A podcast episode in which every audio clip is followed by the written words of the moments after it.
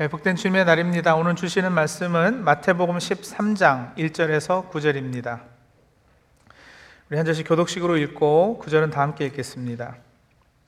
그날 예수께서 집에서 나가사 바닷가에 앉으심에 큰 무리가 그에게로 모여들거늘 예수께서 배에 올라가 앉으시고 온 무리는 해변에 서 있더니 예수께서 비유로 여러 가지를 그들에게 말씀하여 이르시되 씨를 뿌리는 자가 뿌리러 나가서 글쎄 더러는 길가에 떨어짐에 와서 먹어버렸고 더러는 흙이 얕은 돌밭에 떨어짐에 흙이 깊지 아니하므로 곧 싹이 나오나 해가 돋은 후에 타서 뿌리가 없으므로 말랐고 더러는 가시 떨기 위에 떨어짐에 가시가 자라서 기운을 막았고 더러는 좋은 땅에 떨어짐에 어떤 것은 100배 어떤 것은 60배 어떤 것은 30배 결실을 하였느니라. 같이 읽습니다 귀 있는 자는 들으라 하시니라. 아멘. 오늘 보게 되는 씨 뿌리는 사람의 비유는 감사하게도 예수님께서 비유를 들려주신 후에 그 비유의 의미를 친히 풀어서 설명까지 다 해주신 비유입니다. 그러니 뭐 별 어려움 없이 이 비유를 통해 예수님께서 하시고자 했던 말씀이 무엇인지 잘 알 수 있을 것 같습니다. 설명까지 다 해주셨으니 말입니다. 자, 그러나 과연 그럴까요? 네, 오늘 이 비유 역시도 주일학교 좋은데 나오셨으면 다들 너무 잘 아는 비유입니다. 사실 지난번 설교한 달란트 비유와 마찬가지로 그래서 오히려 많은 분이 약간 피상적으로 알고 이 비유의 본질을 놓치기도 합니다. 오늘 우리가 함께 읽은 이 부분 마태복음 13장 1절에서 9절까지가 예수님이 들려주신 비유의 내용이고요. 예수님께서 비유의 의미를 풀어서 설명해 주시는 것은 한참 아래 13장 18절서부터 나옵니다. 18절에서 23절이 설명, 비유, 풀이입니다.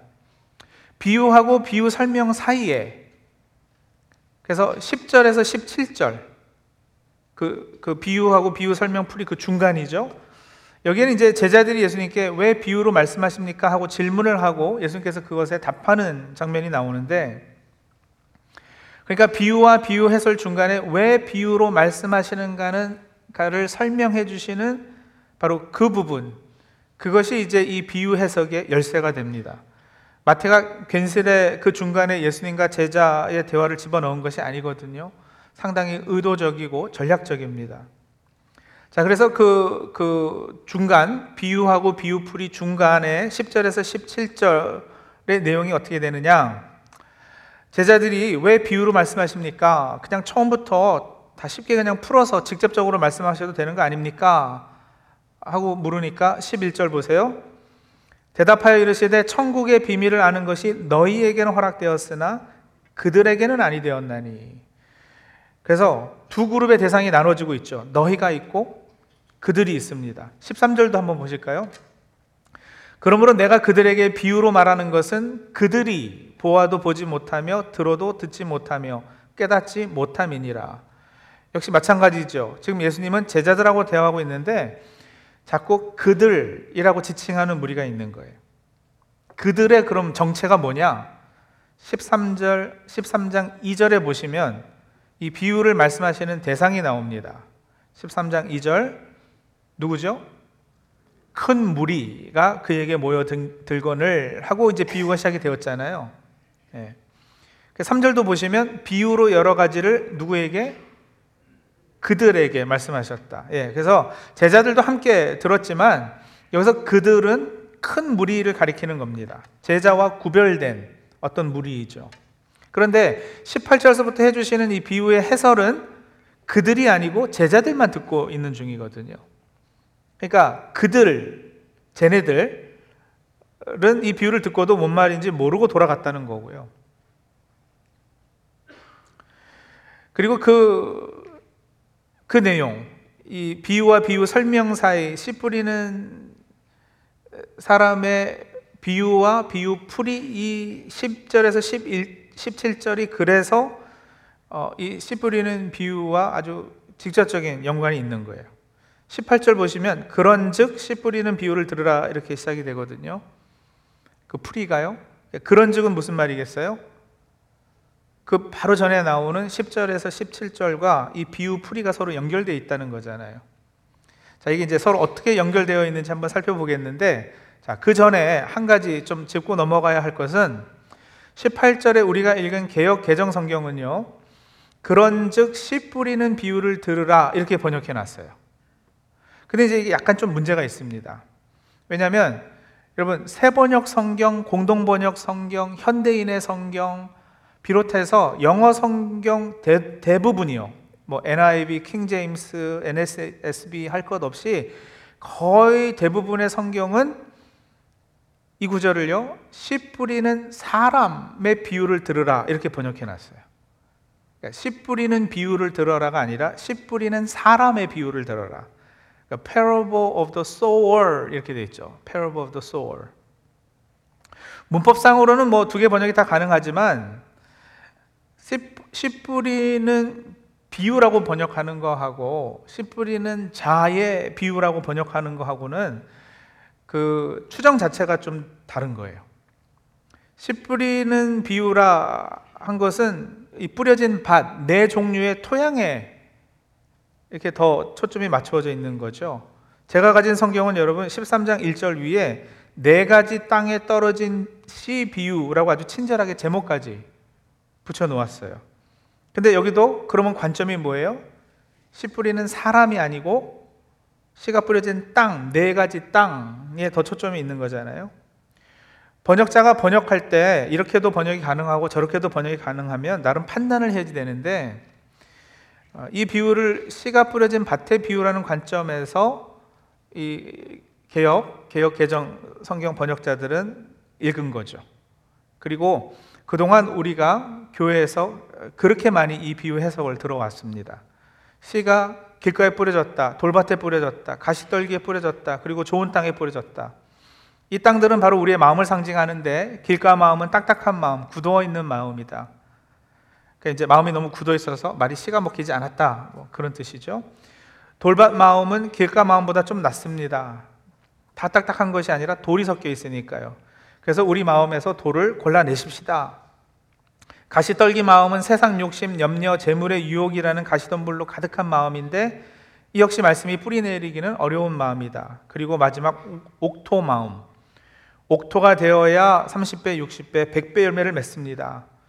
그러니 여러분 우리는 옥토가 되어야 합니다. 굳은 마음 갈아엎고 돌은 골라내고 가시떨기는 잘라버리고 좋은 땅이 되십시다. 아, 이렇게 아, 이 말씀을 그동안 적용해 왔어요. 그것도 좋습니다. 틀리지 않습니다. 그래서 다시 한번 우리 자신을 돌아보고 우리 마음을 하나님께로 향하게 하는 자극이 된다면 좋은 거죠. 게다가 18절에서 23절에 예수님께서 비유를 풀어주실 때 네 종류의 땅이 뭘 의미하는지 제가 방금 설명한 대로 그렇게 일러주시거든요. 그래서 적용을 그렇게 하는 것도 아주 틀리진 않아요. 뭐 굳이 그런 관점으로 비유를 읽는 것을 틀렸다 이렇게까지 할 필요는 없어요. 하지만 하지만 그렇게 읽는 것에 분명 문제가 있기는 합니다. 예를 들어서 우리 마음을 옥토 만드는 것이 여러분 우리가 스스로 할 수 있는 것일까요? 아닐까요? 밭이 스스로 돌을 밀어내고 가시떨기 제거해서 옥토가 될 수 있을까요? 땅이 옥토가 되는 것은 농부의 역할입니까? 아니면 밭의 역할입니까? 네. 지금 농부가 밭더러 야 나 한 4시간 어디 갔다 올 테니까 너 스스로 뒤집어 엎고 돌 밀어내고 좋은 땅이 되거라 그러는 중이에요? 아니잖아요. 사람의 마음을 밭에 비유한다면 성경은 분명히 이렇게 말하고 있어요. 모든 사람이 죄를 범하였음에 하나님의 영광에 이르지 못하더니 아담 이후 사람의 마음은 죄로 인해 부패해 있습니다. 저희 개혁주의 장로교 전통에서는 그래서 전적인 타락 교리를 고백하지 않습니까? 우리 능력과 노력으로 우리 마음을 구원받을 만한 마음으로 하나님의 말씀을 제대로 듣고 깨달을 수 있는 마음으로 바꾸지 못할 정도로 우리는 타락했다. 그 주장을 한다고요. 옥토되는 것은 그래서 원해서 되는 게 아니고요. 스스로 되는 게 아니에요. 노력한다고 되는 게 아닙니다.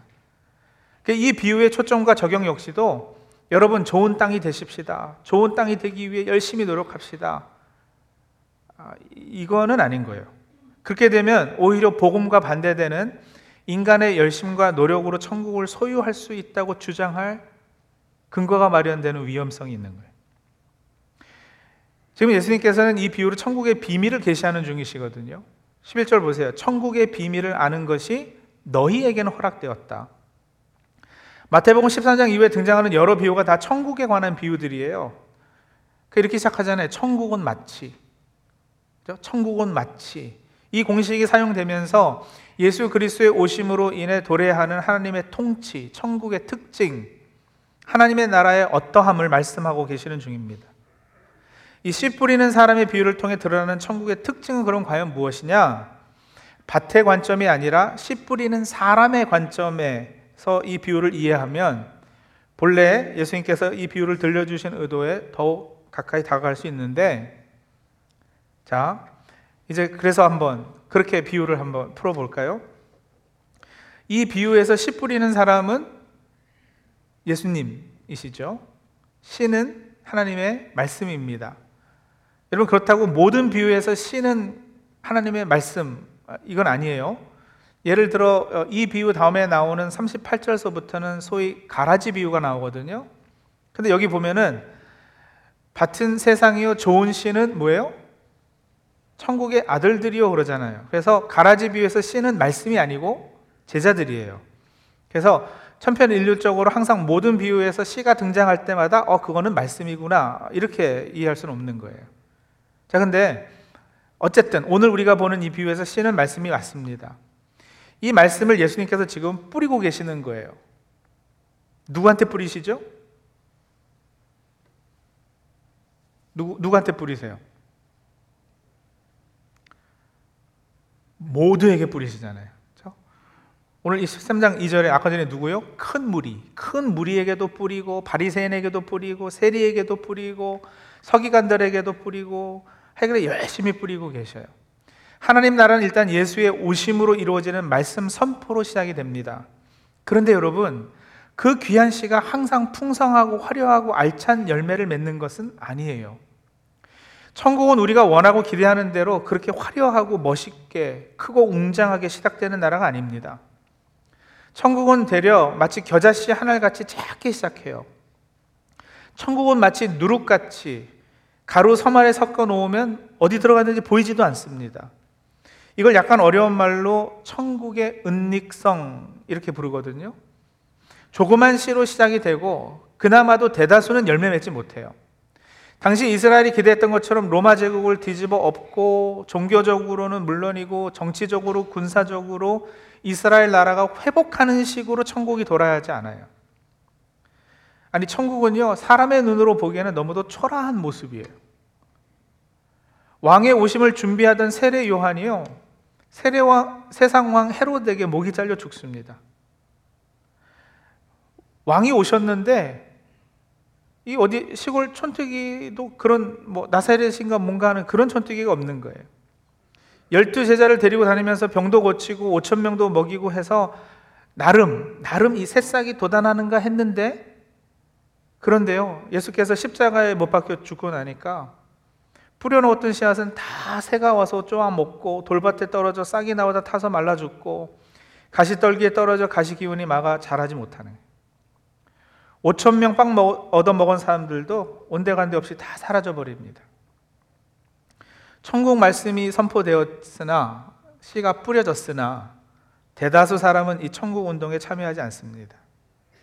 이게 이 비유가 지금 말하고 있는 바예요. 예수님께서 말씀을 널리 가르친 이스라엘 동네는 어떻게 되었는가? 그 마을에 그 나라가 막 말씀으로 흥왕하고 복음으로 넘쳐났는가? 그렇지 않았거든요. 그들이 예수님을 잡아서 죽였어요. 그래서 우리는 여러분 이런 천국이 이해가 되지 않아요. 뭐, 뭐 이렇게 천국이 초라해?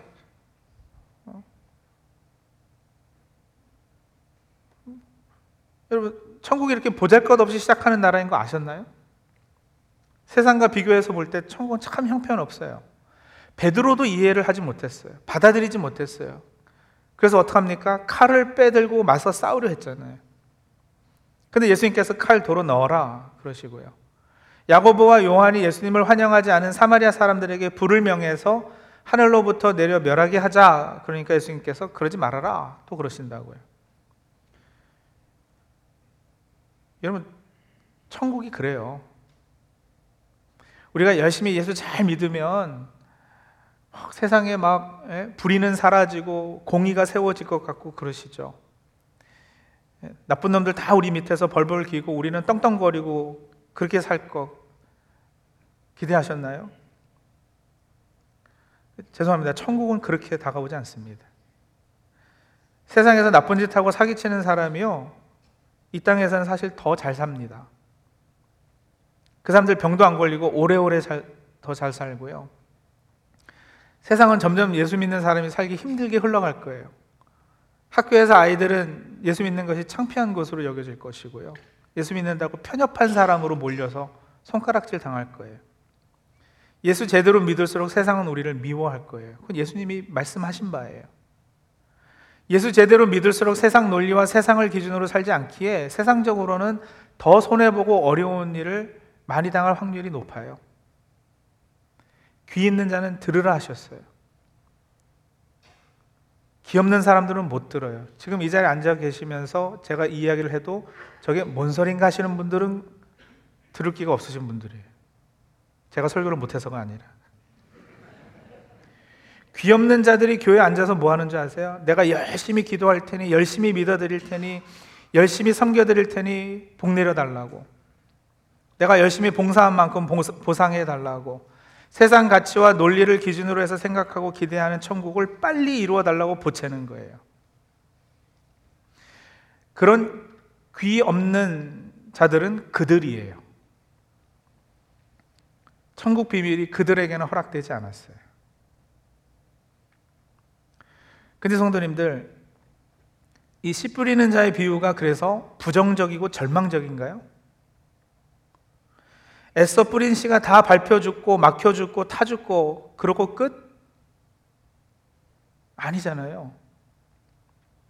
하나님께서 준비하신 좋은 땅이 있다는 거예요. 더러는 옥토에 뿌려져요. 말씀 듣고 깨닫는 사람들이 있어요. 옥토가 스, 스로 개간해서 좋은 땅이 된 것은 아닐 것입니다만 분명 씨는 좋은 땅에도 뿌려져요. 이 씨가 하나님의 말씀이죠. 좋은 땅에 좋은 땅은 뭐예요? 하나님께서 택하시고 준비하신 백성이요. 말씀이 택하고 준비된 백성에게 뿌려지면 그러면 여러분, 예, 그때는 상상도 할 수 없는 놀라운 역사 일어나는 거예요. 백배의 열매를 맺어 결실하게 됩니다. 그래서 이 비유는 소망의 비유예요. 예수님의 씨 뿌리는 사역이 그가 십자가에 달리실 때는 완전히 감춰주고 숨겨주고 그나마 나던 싹도 다 타서 없어진 것 같아 보였어요. 그러나 그렇지 않다는 말씀하시는 거거든요. 천국은 제자들이 기대하지 못했던 모습으로 퍼져가기 시작해요. 여전히 천국은 세상보다 연약한 모습으로 도래하여 그건 맞아요. 상당히 비효율적인 방법으로 하나님 나라는 운영되는 것 같아요. 왜요? 세상에서 병든 자, 가난한 자, 내세울 것 없는 사람들, 줄이고 목마르고 애통해 하는 사람들, 여러분과 저같이 연약하고 그다지 자랑할 것이 많지 않은 사람들이 모여 있어요. 근데 하나님 나라는 그런 사람들의 것이거든요. 우리의 연약함을 통해 하나님의 강함이 드러나고 보일 것입니다. 여러분, 천국은 절대 약하지 않아요. 강함의 기준이 세상과 다를 뿐입니다. 세상에서는 칼이 강하죠. 돈이 강합니다. 목소리 큰 사람이 강해요.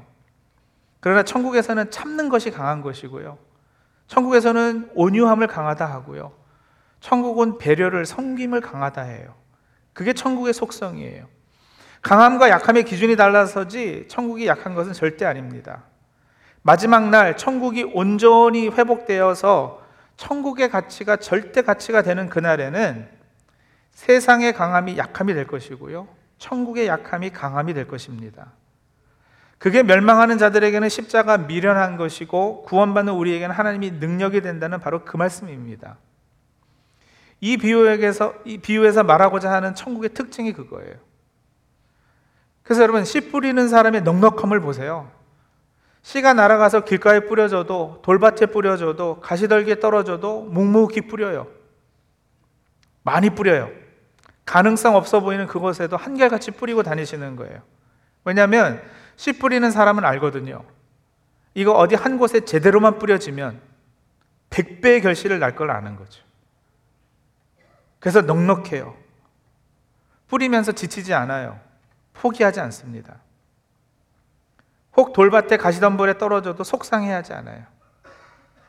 그렇게 낭망하지 않고 소망을 품고 뿌리는 거예요. 왜요? 눈물로 씨를 뿌리지만 기쁨으로 그 단을 거둘 것을 알기 때문에.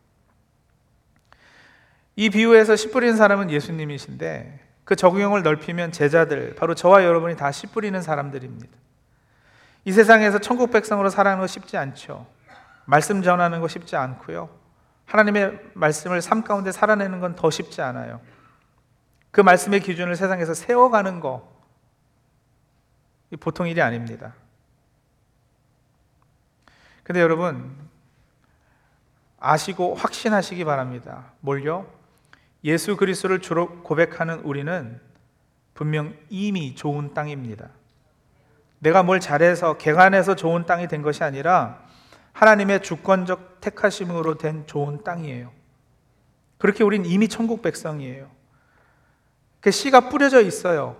어디에요? 좋은 땅이에요. 근데 여러분 이게 별거 아닌 것 같이 보이다고요. 왜냐면 천국은 보잘것없이 시작된다니까요. 우리 삶에서 천국의 모습은요, 때로는 찾아보기 힘들잖아요. 그래서 살면서 우리가 낙심하거든요. 생각해 보세요. 우리 현실 삶이 어떤데요? 아침에 일어나서 직장이나 사업체에 갔다가 힘들게 일하고 저녁에 퇴근해서 저녁 먹고 드라마 한 편 때리고 발 닦고 자고 그 다음날 또 일어나서 일 가고 그러다 보니까 어느새 세월은 가서 몸은 여기저기 고장나기 시작하고 아이들은 다 커서 곁을 떠나 있고 이제 좋은 병원 가까운 곳에 살아야지 그러고 있는 게 우리 인생 아니에요? 피는 것 같더니 어느새 금방 지기 시작한 인생. 뭐 즐겁고 행복한 때가 없었던 것도 아니고 나름 의미와 보람도 있는 인생이었지만 결국 내가 뭐 역사의 길이 남을 만한 엄청나게 대단한 일을 한 것도 아니고요. 은혜로 허락하신 신앙은 있어서 꼬박꼬박 주일에 교회 나가려고 하지만 사실 그것도 힘들잖아요. 교회에서 헌금하라 그러고 봉사하라 그러면 부담부터 되는 것도 사실이고요. 선교는 일부 열심히 있는 사람들만 하는 거지 나랑은 크게 상관없는 것 같이 여겨지고 세상과 타협하며 살면 안 되는 거 알고는 있지만 신앙과 세상에 이렇게 양다리 걸치면서 적당하게 어느 선 넘지 않게 교회 다니는 그런 인생들 아닙니까? 간혹 뭐 그렇지 않은 분들도 계시긴 하지만 거의 대부분이 그래요. 근데 여러분 그런 우리를 통해 하나님께서 무슨 큰 일을 하실 수 있을까? 하나님 나라를 우리를 통해서 이루실 수 있을까? 상상이 가지 않는 거예요. 근데 오늘 들려주신 비유는 다르게 말씀하십니다. 하나님께서는 택하신 주의 백성을 통해 이 땅의 천국을 확장해 가십니다. 하나님께서는 분명 30배, 60배, 100배의 결실을 다른 누구가 아닌 저와 여러분을 통해 거두실 것입니다. 택하심 받은 좋은 땅 된 저와 여러분, 그래서 그 소망 품고 다시 힘낼 수 있는 거예요. 그 소망의 근거가 하나님의 신실하심에 있거든요. 여러분, 밭의 능력이 있어요? 씨의 능력이 있어요? 씨의 능력이 있는 거예요. 내가 이 자리에 앉아 있는 것은 벌써 내가 좋은 땅이라는 증명이라니까요. 그러니 어느 순간 분명 그 땅에 새싹이 돋아날 것이고 몇 시의 결실을 보게 될 것이에요. 지금은 안 그래 보여도 그렇게 될 것이라는 약속을 해주시는 거예요. 내가 하는 게 아니라 씨 뿌린 그분께서 하시는 거니까요. 여러분, 이거 말씀에 근거한 소망입니다. 그러니 내가 할 일은 아무것도 없다. 그럼 뭐 아무것도 안 해도 되겠네. 가만히 있으면 되겠네. 아니, 그 차원에서 이 비유를 말씀하시는 거가 아니고요. 네가 아니라 내가 한다. 그러니 힘내라예요. 네 인생에 지금 천국은 가려 있어서 땅에 묻어 있어 잘 안 보이는 것 같아도 내가 갈고 엎어서 좋은 땅 만들었고 이미 거기에 씨 뿌리고 내가 물 주고 거름 주고 있으니 언젠가는 백배 결실을 볼 거다. 그러니 기대해라. 소망해라. 세상 살면서 너는 제대로 신앙생활도 못하는 것 같고 늘 실망하고 좌절할 일이 많지만 그런데 하나님 나라는 그렇게 내 인생 가운데 지금 이루어지고 잘하고 있는 거다. 사업 잘 되고 돈 걱정 크게 안 하고 자식 공부 잘해서 성공하고 큰 질병 걸리지 않게 건강하게 잘 사는 그저 그런 것들 내가 바라는 대로 이루어지지 않으면 하나님 원망하고 예? 교회도 멀어지고 하는 그런 수준이 우리 대부분이에요. 솔직히 지자고요. 간혹 그 수준 뛰어넘는 분들이 없는 건 아니지만 교회 다니는 대다수가 다 딱 그 수준이에요. 근데 주님께서 그걸 모르시나요? 우리가 그 정도인 거를 모르셔요? 아니요. 다 아시고도 우리를 부르셨어요. 우리를 부르셔서 우리를 믿으시는 게 아니고요. 우리를 부르셔서 날 믿어라 그러시는 거예요. 내가 안다. 네 수준이 딱 그거인 거 내가 안다. 하지만 힘내라. 나 믿고 세상에서 한번 제대로 살아봐라. 네, 그렇게 격려하고 계속 동기부여해 주시는 겁니다. 씨 뿌리는 사람의 비유를 제자들에게 풀어서 너희에게는 이 비밀이 허락됐다라고 자꾸 격려해 주시는 이유가 뭔지 아세요? 이 비유가 나오는 마태복음 13장 전에 11장, 12장을 여러분 나중에 언제 시간 되시면 한 자리에서 쭉 읽어 보세요. 예수님이 오셨는데 천국이 가까웠다 선포하시는데요. 아무리 봐도 천국은 멀어 보이는 거거든요.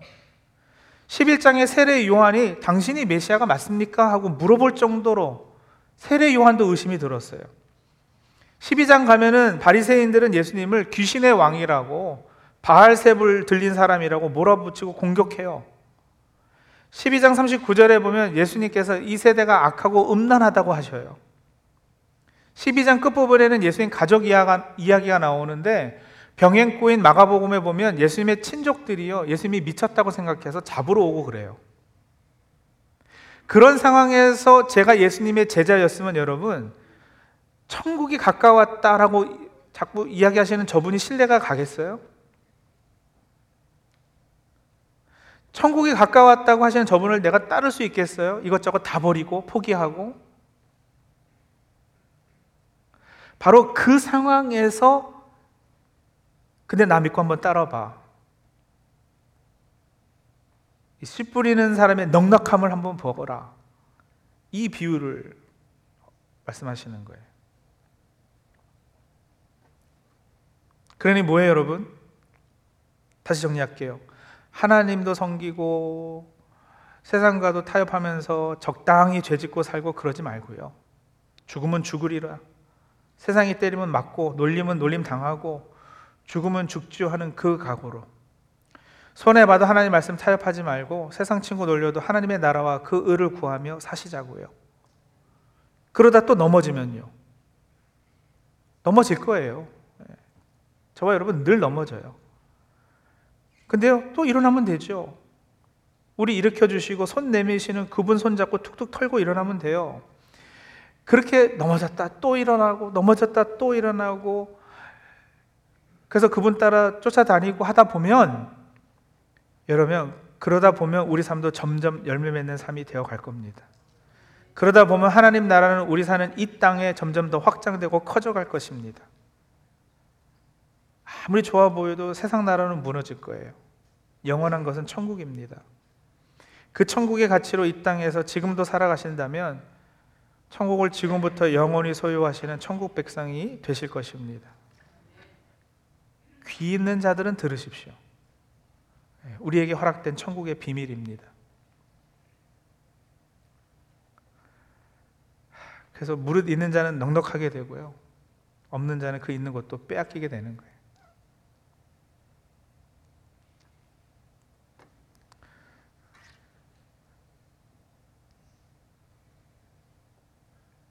이 주님의 음성을 들으신 분들에겐 예, 넘치는 복이 있을 것입니다. 기도하죠.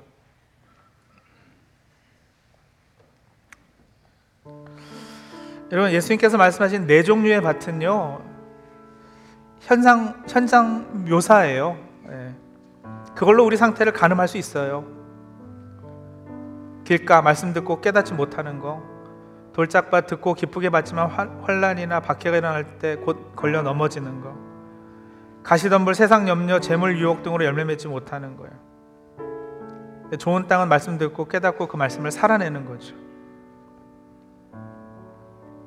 그러니 한번 자신을 평가해 보세요. 나는 나는 과연 좋은 땅인가?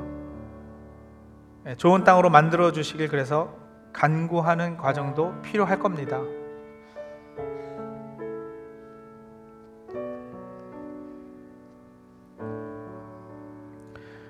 그렇게 우리가 전통적으로 이 비유를 이해해 온 대로 그렇게 받으시고 예, 그렇게 교훈 얻으시고 기도하셔도 참 좋아요.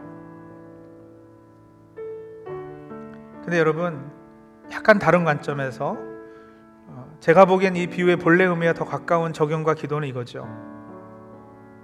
사실 하나님 자녀 되고 예배에 나와 앉아서 하나님 말씀 듣는 여러분 모두는요 이미 좋은 땅이세요.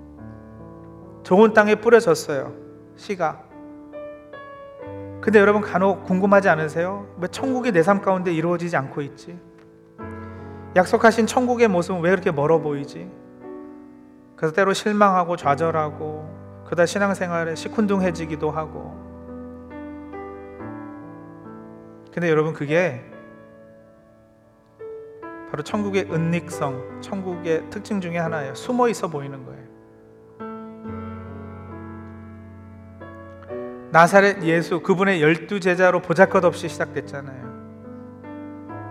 근데 여러분 이게 나중에요. 한 2000년 지나서 지금 보세요. 천국이 온 세상에 퍼져서 주님의 몸된 교회가 나라마다 곳곳에 세워져 있어요.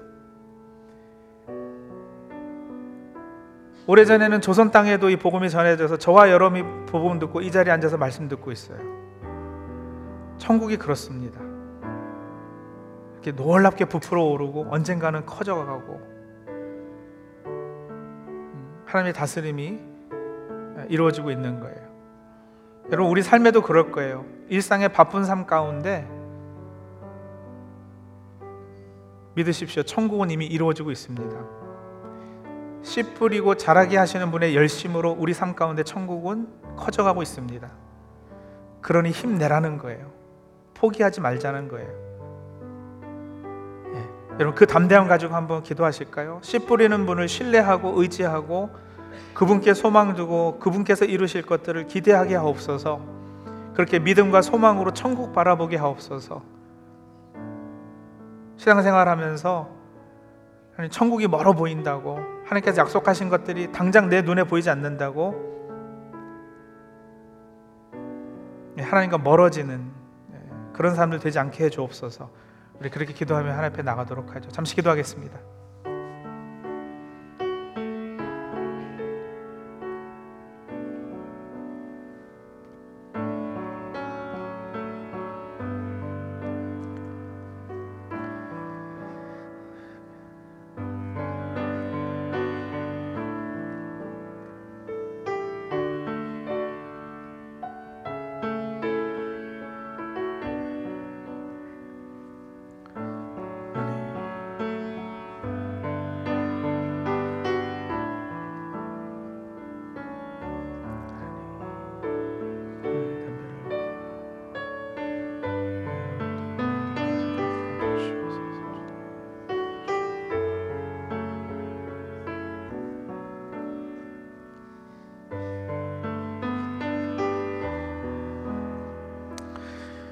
하나님 여기 이 자리에 예배하며 말씀 듣는 우리는 택함 받아 주의 자녀된 존재들임을 압니다.